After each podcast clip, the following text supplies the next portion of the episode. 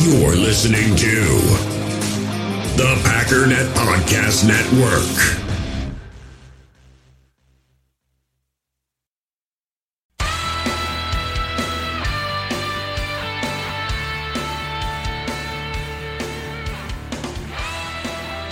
Ladies and gentlemen, welcome once again to the Packernet Podcast. I am your host and resident panelist, as always, Ryan Schlip.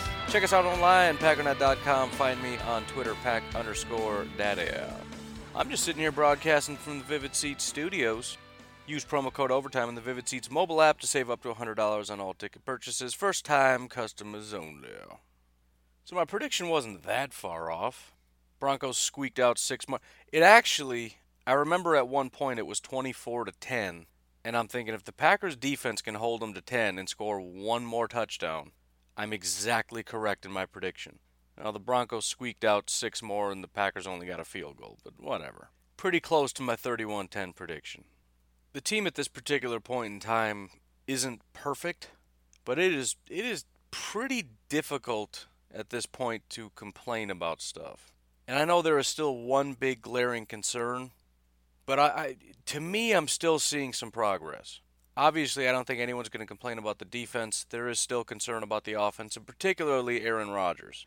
Now, I don't I I feel like today in particular I need to be cautious before I, you know, until I go back and actually watch it again. Cuz even looking at the stats, it's like I don't remember that. But let me just say this. The offense against the Chicago Bears only mustered 10 points. In week 2 they only really scored technically two quarters, but really it was just one quarter and it kind of spilled over into the second. It was three series in a row and then they just completely died out. In week three against the Denver Broncos, they scored in every single quarter. They're also scoring more points every single week. So things are not perfect by any stretch of the imagination, but they're pretty good. So I want to uh, recap a little bit of the game, get into some of the thoughts and some of the stats, and then uh, because we're on a short week, I also want to take some time right away and look at who won and lost yesterday and see what uh, some of the implications of that may be. But, anyways, let's take a break and we'll get back into it. We all have smartphones, and we all know they're pretty amazing, but they also can be amazingly distracting, especially when we're around other people. So, US Cellular wants us to reset our relationship with our phones by putting down our phones for five. That's right, a company that sells phones wants us to put down our phones. And to see what we find, learn more at uscellular.com forward slash built for us. In the hobby, it's not easy being a fan of ripping packs or repacks. We get all hyped up thinking we're going to get some high value Jordan Love card, but with zero transparency on available cards and hit rates, it's all just a shot in the dark. Until now, introducing slab packs from arenaclub.com, the only repack that provides real value, a complete view on all possible cards, and clear hit rates for each one. Now, when I buy slab packs on Arena Club, it finally feels like I know what I'm getting. And honestly, the best thing for me and my son is the fact that we're kind of novices into this. When I walk into a card shop with my son and a card says it costs $40, kind of just taking his word for it that that's a good value. So I appreciate the transparency on grading, as well as just getting excited about seeing what you could potentially get. Right now, you can get 10% off your first purchase by going to arenaclub.com slash packdaddy. Wow, that's crazy offer. 10% off a $400 slab pack. That's 40 bucks right there. Anyways, that's arenaclub.com slash packdaddy for 10% off your first purchase. So, first and foremost, the biggest concern that I'm seeing, the, the most as far as messages I got, and I read some comments in the Facebook group, the biggest concern people seem to have right now is Aaron Rodgers. I've definitely seen worse performances in my life 17 of 29, 235 yards, one touchdown, no interceptions. That's kind of not good, not great, right? But not bad. But Aaron Rodgers had something to say about that, and I'll play that for you right now. I can't say it's been real flashy yet on the offensive side of the ball, but uh, I do feel good about the way we're progressing and, um, you know, very positive to be up here again, you know, 3 and 0 uh, with still haven't played a 60 minute game on offense yet, where we're, you know, kind of clicking the entire game. Uh, now we've played three obviously good defenses and good coordinators, but that's the NFL these days. So we, we you know we don't have any excuses. We just got to you know be a little more consistent. Um, and I'm you know excited that you you say that and you're also three and zero. I want to play better. I want to score more points. I mean, obviously, you love having the defense, but I don't take any satisfaction in, you know, having a oh you know okay performance and no, I want to have uh, greatness out there. This is somewhat of a common theme for the Packers right now. Uh, Davante said something very similar, and really what it echoed was what I had said yesterday. Davante's quote was, "We just got to stop the lulls and lock in and make sure we continue to put our foot on their throat." He goes on to say, "That's what separates. I look up and see the Patriots 30 to nothing week after week, and I want to get back to doing stuff like that." That's that's exactly what I said yesterday, right? I mean, it's the defense is doing great. The offense is getting better, and that's cool. And there's time because they're three and zero oh right now. But Aaron Rodgers and the Packers offense is not playing well enough to beat the Patriots, the Chiefs, the Rams, etc., etc. You know, clearly, you know, any given Sunday, right? You you can win. Okay, what eight or uh, two out of ten, one out of ten times. But in general, I mean, the team's just not good enough but they've been good enough to get to 3 and 0, which is where we're at right now. And that's the only thing we can do is take solace in the fact that they're getting better and they have the weapons. As I said yesterday, they have the weapons, they have the ability to get to that level, to get to that point that's putting up 30 to nothing type numbers. And really, you know, it's almost silly that he said that in a way because the nothing part is on the defense. The 30 part, they were only 3 points away from 30. I mean, you figure they scored 10, they scored 21, they scored 27, and you could maybe argue that the defenses have gotten progressively easier. I don't know, but I, you know, it doesn't seem like they're too far off from getting a 30 banger. But also, like Aaron Rodgers, there's no excuses for while those are tough defenses. Again, as I said, the Eagles' defense is not going to be easy. The Cowboys' defense is not going to be easy. Dallas, or excuse me, the Detroit Lions, Lions and Raiders maybe a little bit. But, you know, if it's just a matter of we need to go up against simple defenses we have a shot because our offense is struggling, again, as, as Rodgers says, that's not good enough. They have to be able to overcome these defenses and, and put up more points. But to my point, and there there are some specific instances in which it has nothing to do with the defense, it's just an offensive failure, but nearly 30 points against the Denver Broncos defense and Vic Fangio that knows the Packers offense very well. It's not that bad. Uh, moving down the line, looking at some of the rushing stats, this was also pretty shocking. Jamaal Williams had a good day 12 carries, 59 yards, 4.9 average. The real big shocker here Aaron Jones, 10 carries, which is less than 12, 19 yards, 1.9 average. Now, he had two touchdowns, which is huge, and it feels like these should be the exact opposite stats, right? Aaron Jones is getting all the yards. Jamaal Williams gets very little yards, but he's banging in some touchdowns at the. No, it's the exact opposite. It's so weird. So again, the the memory is I don't remember it being that bad. The only thing that I can say, and this is going to be what I'll say for now until I can get conf- confirmation on it, is that as the announcers are saying, which is what Vic Fangio said, they want to take away the run. And Aaron Jones seems to be playing ball a little bit more with the outside zone. And the Denver Broncos defense just sold out, right? When they start stretching to the outside, the defense crashed down and there was nowhere to go. Jamaal was a little bit more, I'm just going straight up the middle and I'm going to grab five yards. So it kind of seemed like they were running two different styles, and the really quick up the middle to grab three, four, five yards right away was a little bit more successful than the Aaron Jones try to stretch it to the outside thing. Don't know if that was 100% the case. I know it was definitely the case on some instances, but uh, I'll follow up on that one. Receiving, Marquez had the biggest day. Six receptions, 99 yards, and a touchdown on 10 targets. Davante, four receptions, 56 yards on four targets.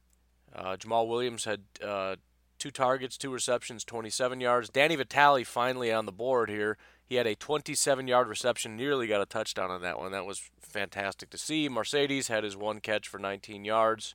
Aaron Jones had one for four. Tonyan had one for four. Geronimo only one catch for negative one yards not a great day. I do know Aaron Rodgers really had some pretty terrible passes. I think one of them was to Geronimo. He airmailed it.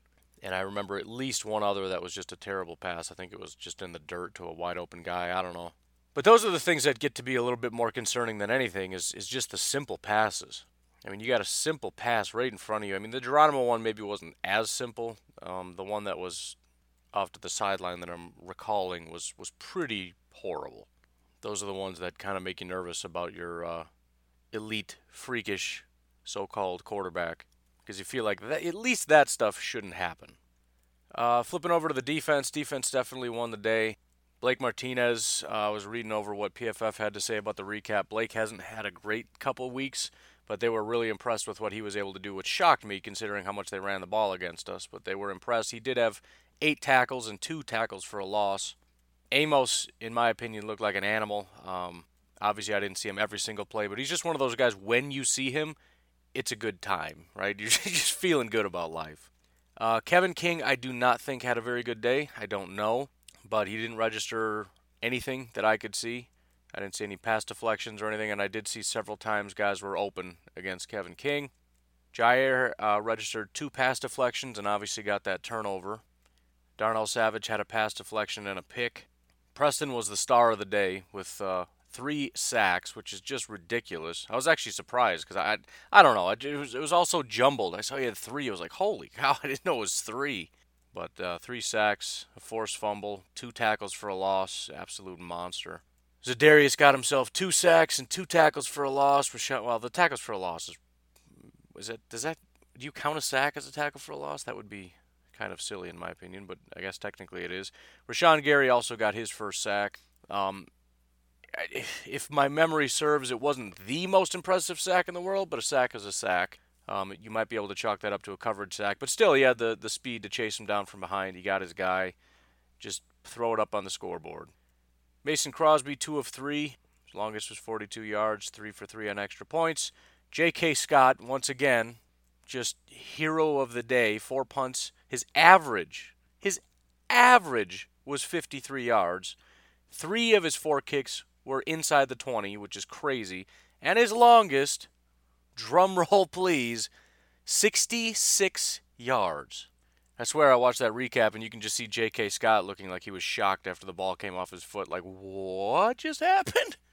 This is the only time I can honestly say that I really wish the whole team was mic'd up and I can listen to them after that kick or even, you know, during the kick. I just want to know what people are thinking or saying. Like, what did Rodgers say when he watched that? Like, what? What? But you definitely know it's a good punt when the uh, the punt returner just gets on his horse and starts sprinting backwards as fast as he possibly can to go get the ball. And then, fortunately for us, rather than just letting it bounce into the end zone, he went and grabbed it, and so uh, even looked better for J.K. Scott and his stats.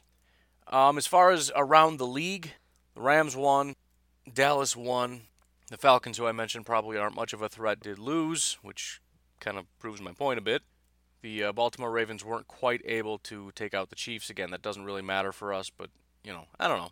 Kind of like to be able to see a little bit going on there as far as hope that somebody can beat them. Minnesota Vikings trounced the Raiders, which is good and bad, and a lot of this is going to be good and bad. On one hand, you're looking at it and you're saying, "Shoot," because we're we're only up a game on the on the Minnesota Vikings, and you want to start pulling away. On the other hand, two notes. Number one, we face the Oakland Raiders, so that's cool. Number two, we don't really know how good the Bears and the Vikings are. Did we beat the Bears and, and Vikings and Broncos, who are three garbage teams? Or did we beat some real serious contenders, playoff contenders, Super Bowl contenders? The Vikings beating the Oakland Raiders 34 to 14 makes it seem as though maybe this is a pretty legit crew. So again, of course I want the Vikings to lose, but this really is confirmation. You know, not that good teams can't have bad days, but it, it feels good that, you know what, maybe this is a really good team that we beat. And again, also, we do face the Oakland Raiders. You don't want to see some kind of surprise. I mean, if it was reversed and Oakland won 34 to 14, it would be good that the Vikings lost, but I would have the exact opposite thoughts. Like, oh, shoot, the Vikings are trash, and maybe the Oakland Raiders are legit. So, you know. Uh, New England won, obviously, nobody cares. Moving on.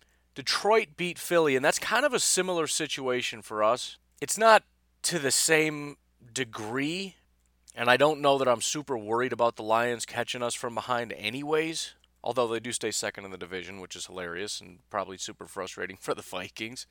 But it also kind of goes to show again Philadelphia, who are playing on Thursday, at the very least they're beatable. And Detroit beat them at home. You know, so Philly had to go on the road to play Detroit. Short week, they got to be on the road again to play Green Bay nothing is for certain. But uh, Philadelphia hasn't exactly been elite, elite, elite, and we'll talk more about it when the when we get to that point. But they've been winning, but kind of, you know, they look bad at first and then they come back and win, and just kind of, kind of iffy. So th- this was kind of another one where, of course, you want Detroit to lose. However, Philly could be a legit contender, whereas Detroit isn't. So that that kind of works to our benefit to have them um, lose a game, and then, again, on top of that, you want to know that this team you're going up against is kind of beatable, and that kind of makes me feel a little bit better about it. And even though, you know, like Rodgers and Davante all said, well, we, we want to get to the point where we can beat the Super Bowl contender. That's cool. But how about week four, we just focus on, hopefully they're not very good, so we can just squeak out a win. Because it, it's pretty evident that this offense isn't just going to turn on a dime. This is a slow progression. I don't know what needs to happen. Do I have some concern about Rodgers? Yeah, a little bit. Do I think he's just completely fallen off a cliff? No. We still see some really impressive throws and decisions and all kinds of stuff. He, he still does that. It's just some not great decisions and some things that need to get worked out on the offense. We're slowly getting there. If the defense can keep humming the way it is and the offense can just continually make little strides, hopefully by the time we get to the end of the season, and really what it comes down to is win enough. games. the, the regular season is just win enough games and then by the time you get into the postseason, at this point, it's like, all right, now we need to be legitimately very good. That really is the main thing here. At this point, it really is just about wins and staying healthy are the two most important things. Looking good matters in the postseason. Well, technically, wins just matter there too. But you, are going to have to actually be good because you have to basically run the table against the best teams in the NFL. The whole, hopefully, we can get lucky for four straight games or whatever, that's just not a great strategy. At this point, though, I'll take a little bit of luck. And Philly being being not peak Philly, I'm okay with it. Uh, Carolina beat Arizona, kind of horse a piece on that one. I do think that Carolina, of the two teams, has more potential of being a contender, and and you know, so I was kind of leaning for Arizona to win that game, but it is what it is. The Giants led a pretty massive comeback win against Tampa. That was something I said we really need to keep our eye on for two reasons. Number one, the Giants are an NFC team. Number two, we have to play the Giants. And I know Tampa Bay isn't the top competition in the world, and seeing Tampa Bay score 31 points against that really terrible defense is pretty solid, and I doubt the Giants are going to put up those many points. Plus, high ankle sprain for Saquon. I'm not sure that that can be some significant time out. We'll have to see what happens. If Saquon's not in, I'm just genuinely not super worried um, because really it, it's just a, a rookie quarterback and, and and not a lot else. But eh, you know, it's just something to monitor if he really is a legit scary piece, which we don't know yet. But if he is, it becomes not so much of a guarantee anymore. Um, the New Orleans Saints beat Seattle, which I don't really know what to think of that. I feel as though I, I, you know, I don't know exactly how that all materialized. Let me just look at it really quick. I'm curious. All right, so it was all Bridgewater, 19 to 27, 177 yards, two touchdowns. Kamara, 69 and a touchdown. It doesn't seem like that much. How did they get so many points? Was it defense or what? No, I don't know. I'm not sure. I'm counting three touchdowns, and if my math is correct, that gets you 21 points. We're still short by 12. Is that all field goals? Wil Lutz had zero field goals. what? I don't know. Whatever. Saints won, which I, can't you know, similar thing. T- tend to think that's good news because I kind of think Seattle's a little bit more contender without Drew Brees being there, but I mean they just won without Drew Brees, so I don't know. We'll have to see how that goes. And San Francisco beat Pittsburgh, uh, was rooting for Pittsburgh because San Francisco is an NFC team. However, it should be noted that uh, Pittsburgh does not have their quarterback. They're kind of very much down on their luck, and San Francisco only beat them by four points. So, kind of technically a win for San Francisco, but not a very decisive or impressive win for that matter. Anyways, let's take a break, and I want to get to a few questions and comments. I do have a big backlog of questions, but I want to try to keep it relevant to uh, to the game because we're talking about the game. So we'll take a break. We'll be right back. So the first question I got um, was at 8:44 p.m. So this wasn't like at halftime or whatever, an overreaction type thing, which sometimes it happens in the Facebook group, and that's kind of funny. Somebody lashes out, and then the Packers dominate, and it's like, well, all right, now I'm going to take a beating. But he says, really hope you can shed some light on Aaron. Does he still have it, or did McCarthy do too much damage and waste his prime? I thought one of the really interesting and slightly scary quotes was from Vic Fangio, who apparently said something to the effect of, I don't think they're really running a different scheme. It looks like the same offense that they ran under McCarthy.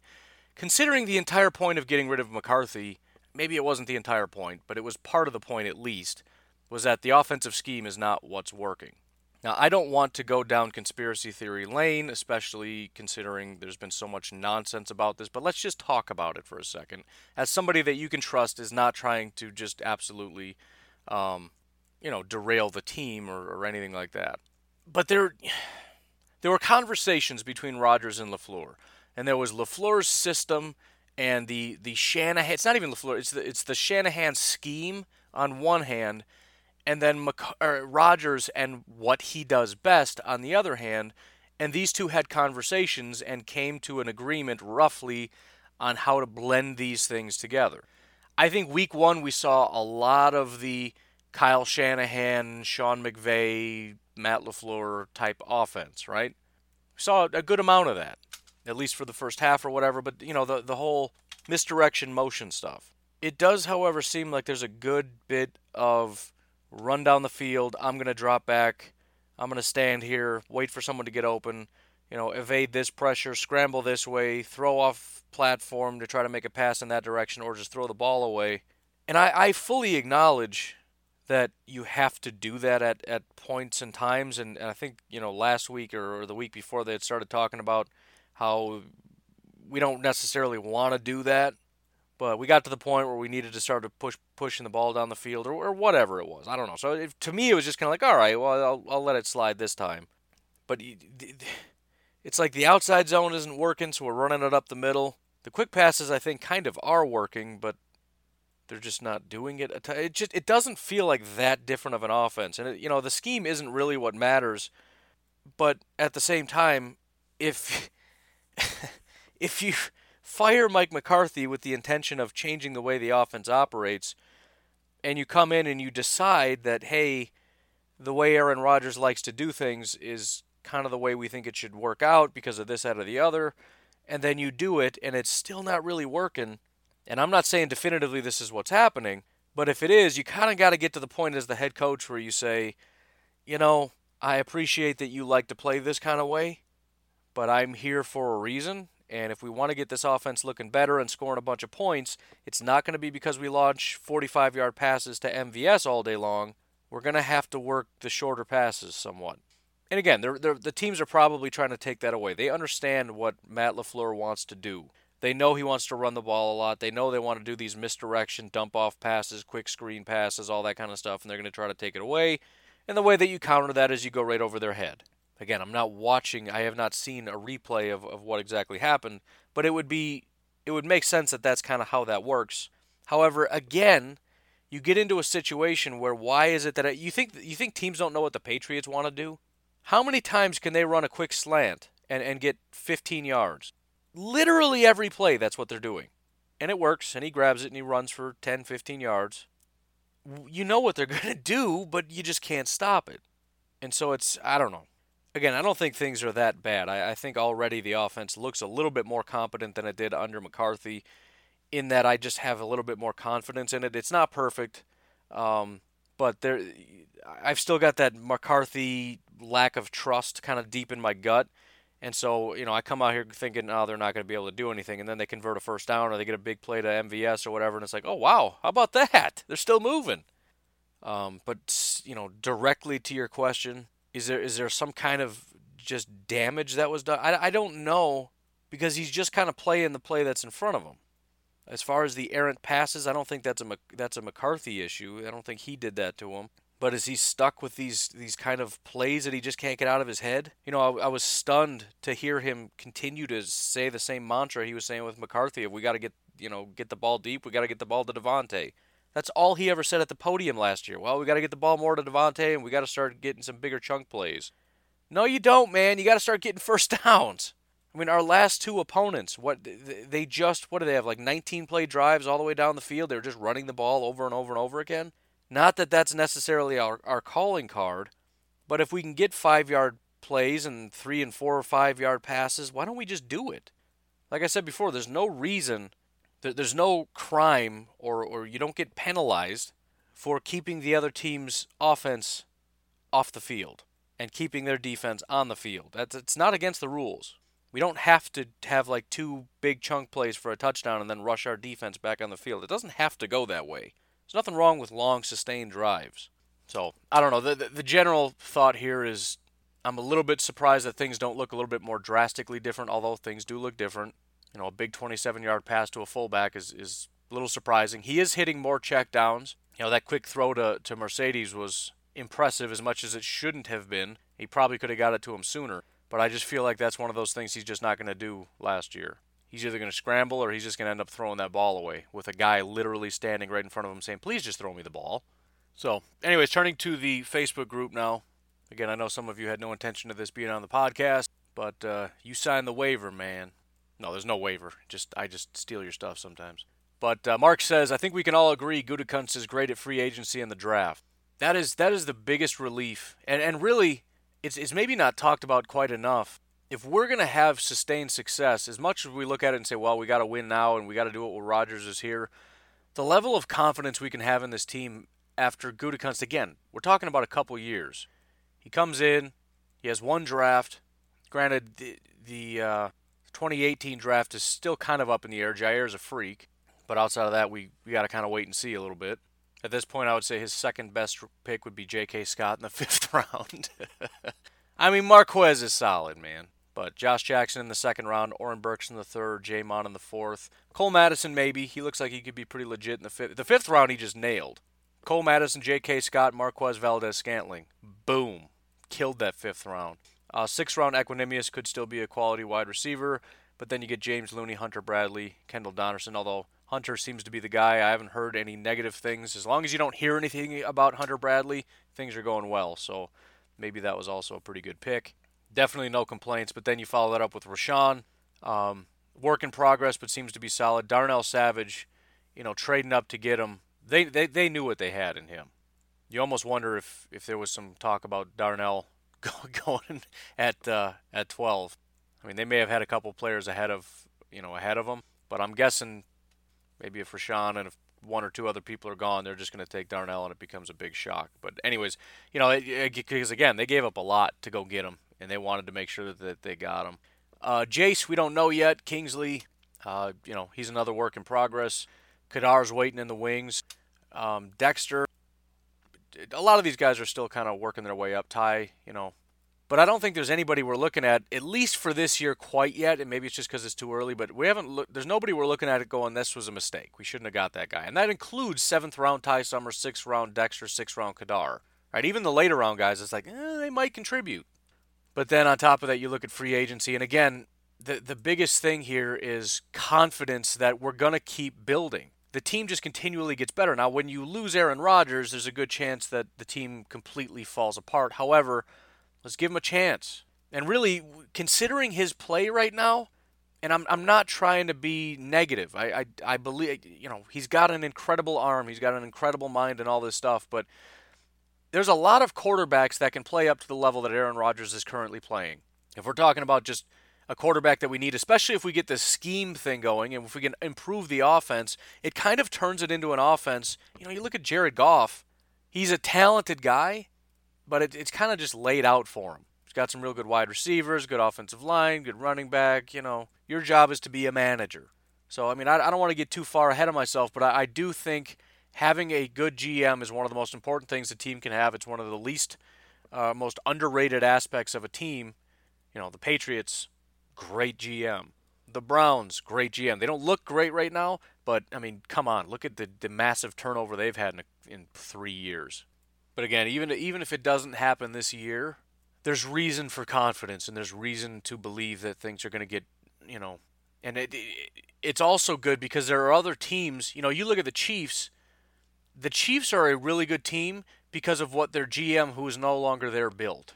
The guy who built all that stuff, and, and, and the head coach is the other really important aspect. A good GM and head coach combination is, is massively important. You look at Kansas City, their GM is gone. That's not to say they're never going to have another good draft pick, but when you have a guy that built that roster, who then leaves and goes to Cleveland, and you see Cleveland just doing kind of awesome.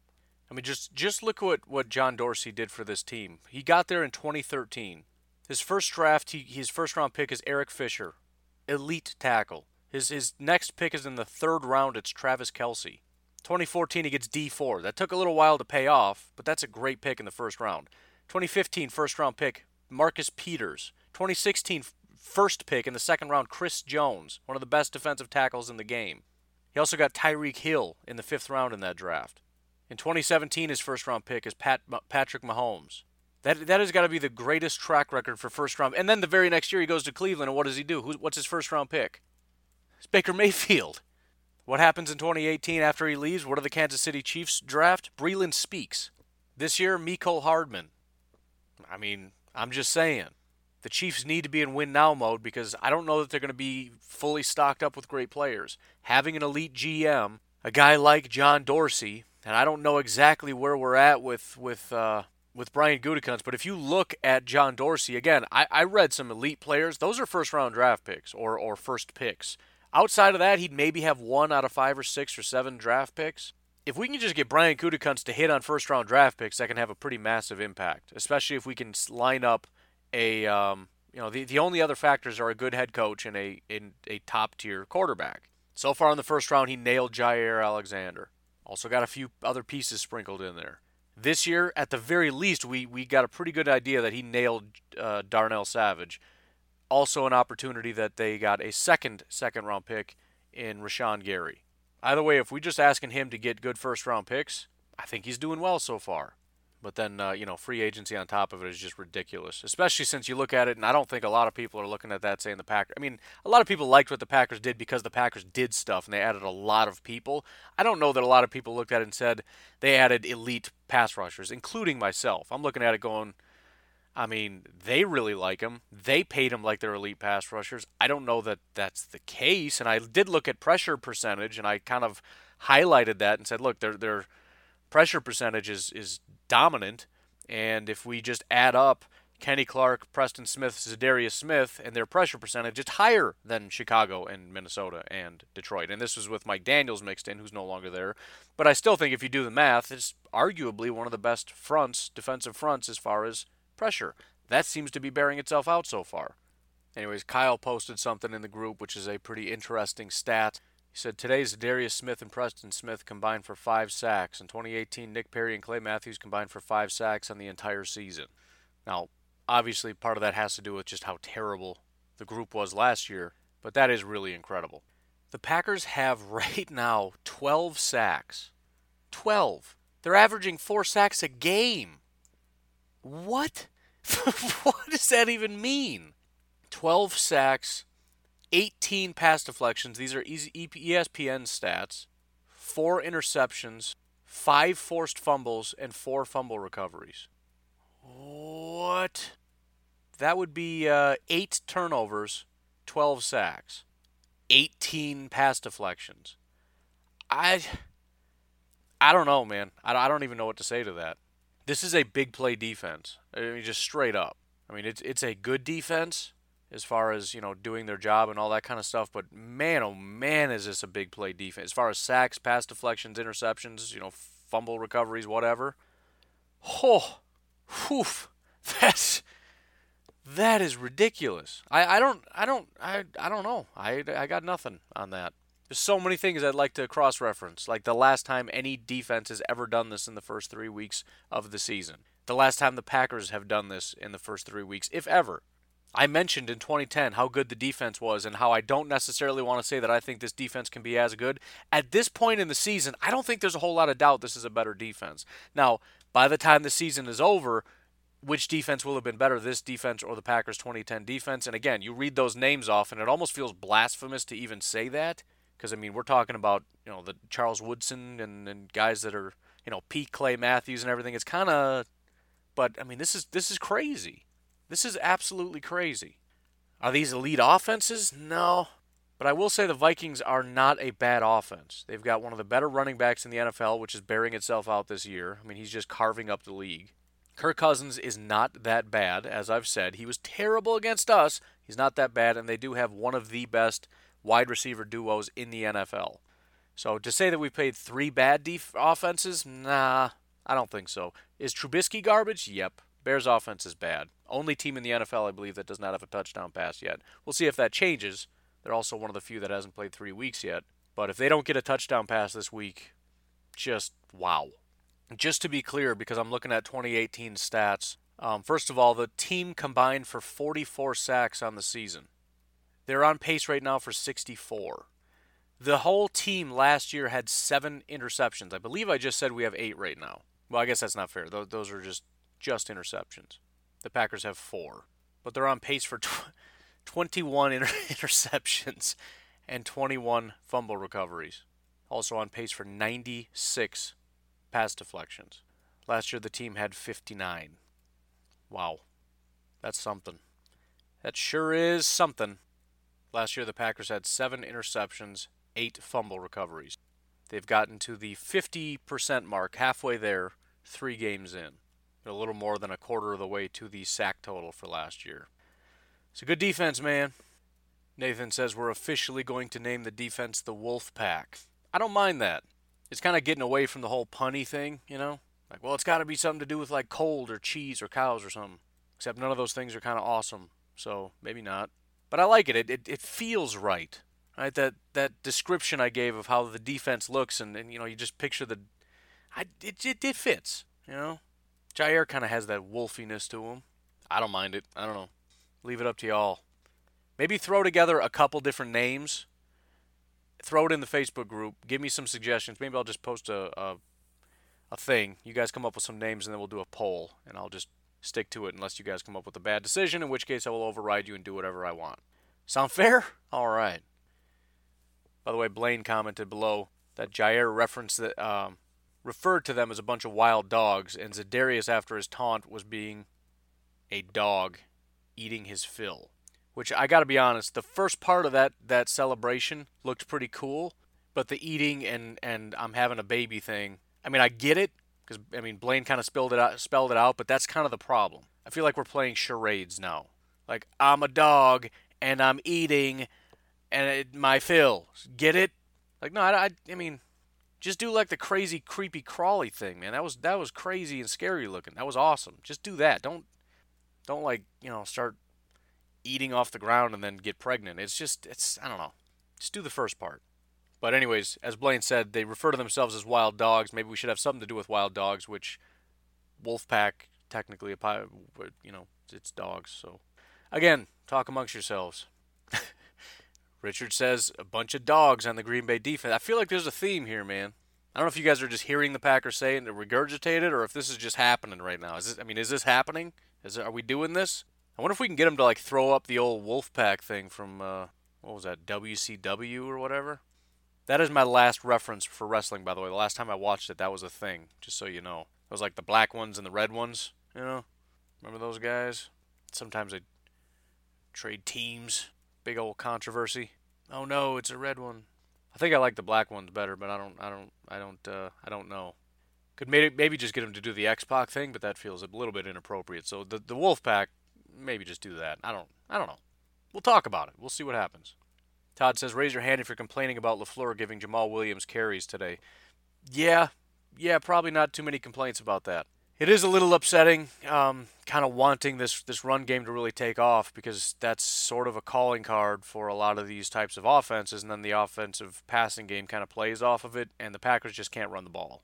And as much as I'm impressed with Jamaal, it really has more to do with kind of looking at it saying, Aaron just this isn't this isn't it. And I apologize to everybody that drafted Aaron Rodgers or Aaron Jones in their uh, fantasy football leagues. I'm glad you got to him before I did because I absolutely wanted to get him on my team. Sucks to be you. And I feel like I'm getting to the point in the Facebook group where things were not going well because people look a lot more angry. So maybe I'll just cut it off here because I don't want to start regressing although ending on a uh, picture of J.K. Scott hopping around like a goofy looking gazelle and Billy just posting a goat picture above him.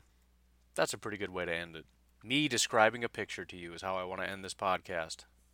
Imagine that you actually spend time listening to this. It's incredible. What are you doing with your life? Get a hobby. Anyways, you folks enjoy your day. Packers are 3 and 0. There really isn't anything to complain about. It really isn't. I mean, concern, fine, whatever. But the Packers are finding ways to win. Brand spanking new head coach is cobbling together a 3 and 0 Packers team. Brian Gutekunst has built one of the best, if not the best, defenses in the NFL after being not very good for a very long time. Lots and lots and lots of reasons to be excited. And we got football coming up on Thursday. So have yourselves a good day. I'll talk to you tomorrow. Have a good one.